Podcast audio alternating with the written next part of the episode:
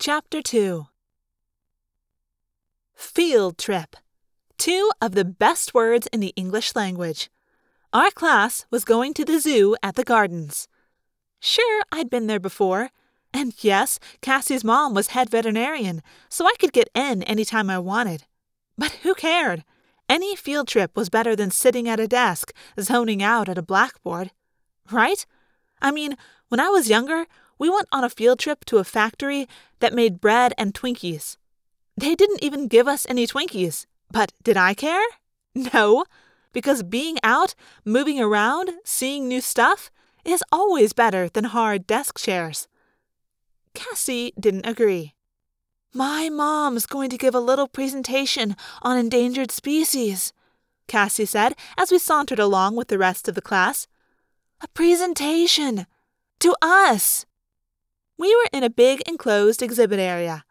It was like a huge glass dome over all these different habitats.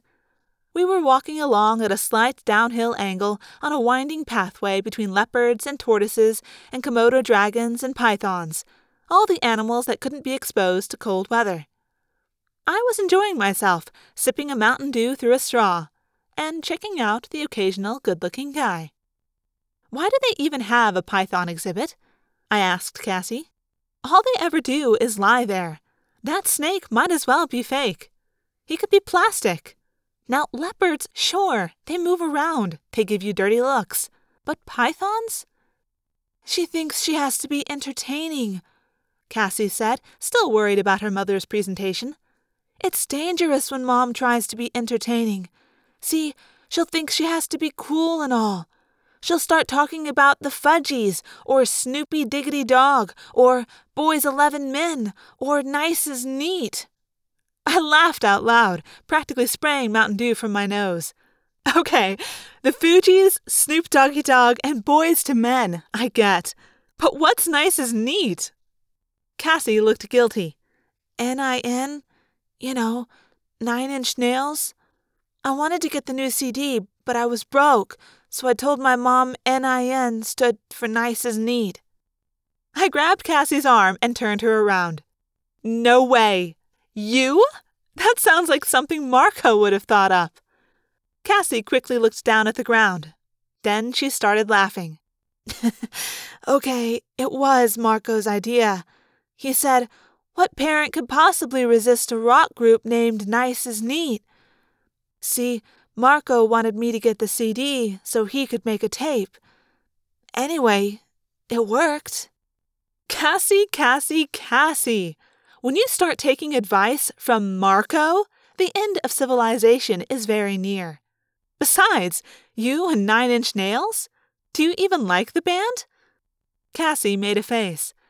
Actually, they're a little depressed and grim and harsh for me, although it would be perfect for my mood today. Cassie shook her head, worried again. I know she's going to bring it up. She's going to say something like, Saving endangered species is cool, like listening to Nice is Neat. I'll have to change schools. I'll have to move to another town. She grabbed my Mountain Dew and took a swig. Why, Rachel? Why, of all the places we could go on a field trip, why do we have to come to my mom's work? We leaned against the railing above the crocodile pit. About half the class had wandered on ahead. About half were still behind us.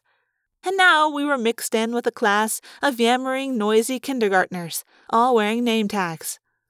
I don't know, I said to Cassie. Just your bad luck, I. Right in front of me, not ten feet away, some dumb little boy was climbing up on the railing. Hey! Hey! Get down off there, you! Suddenly, he was gone. Over the edge. Into the crocodile pit.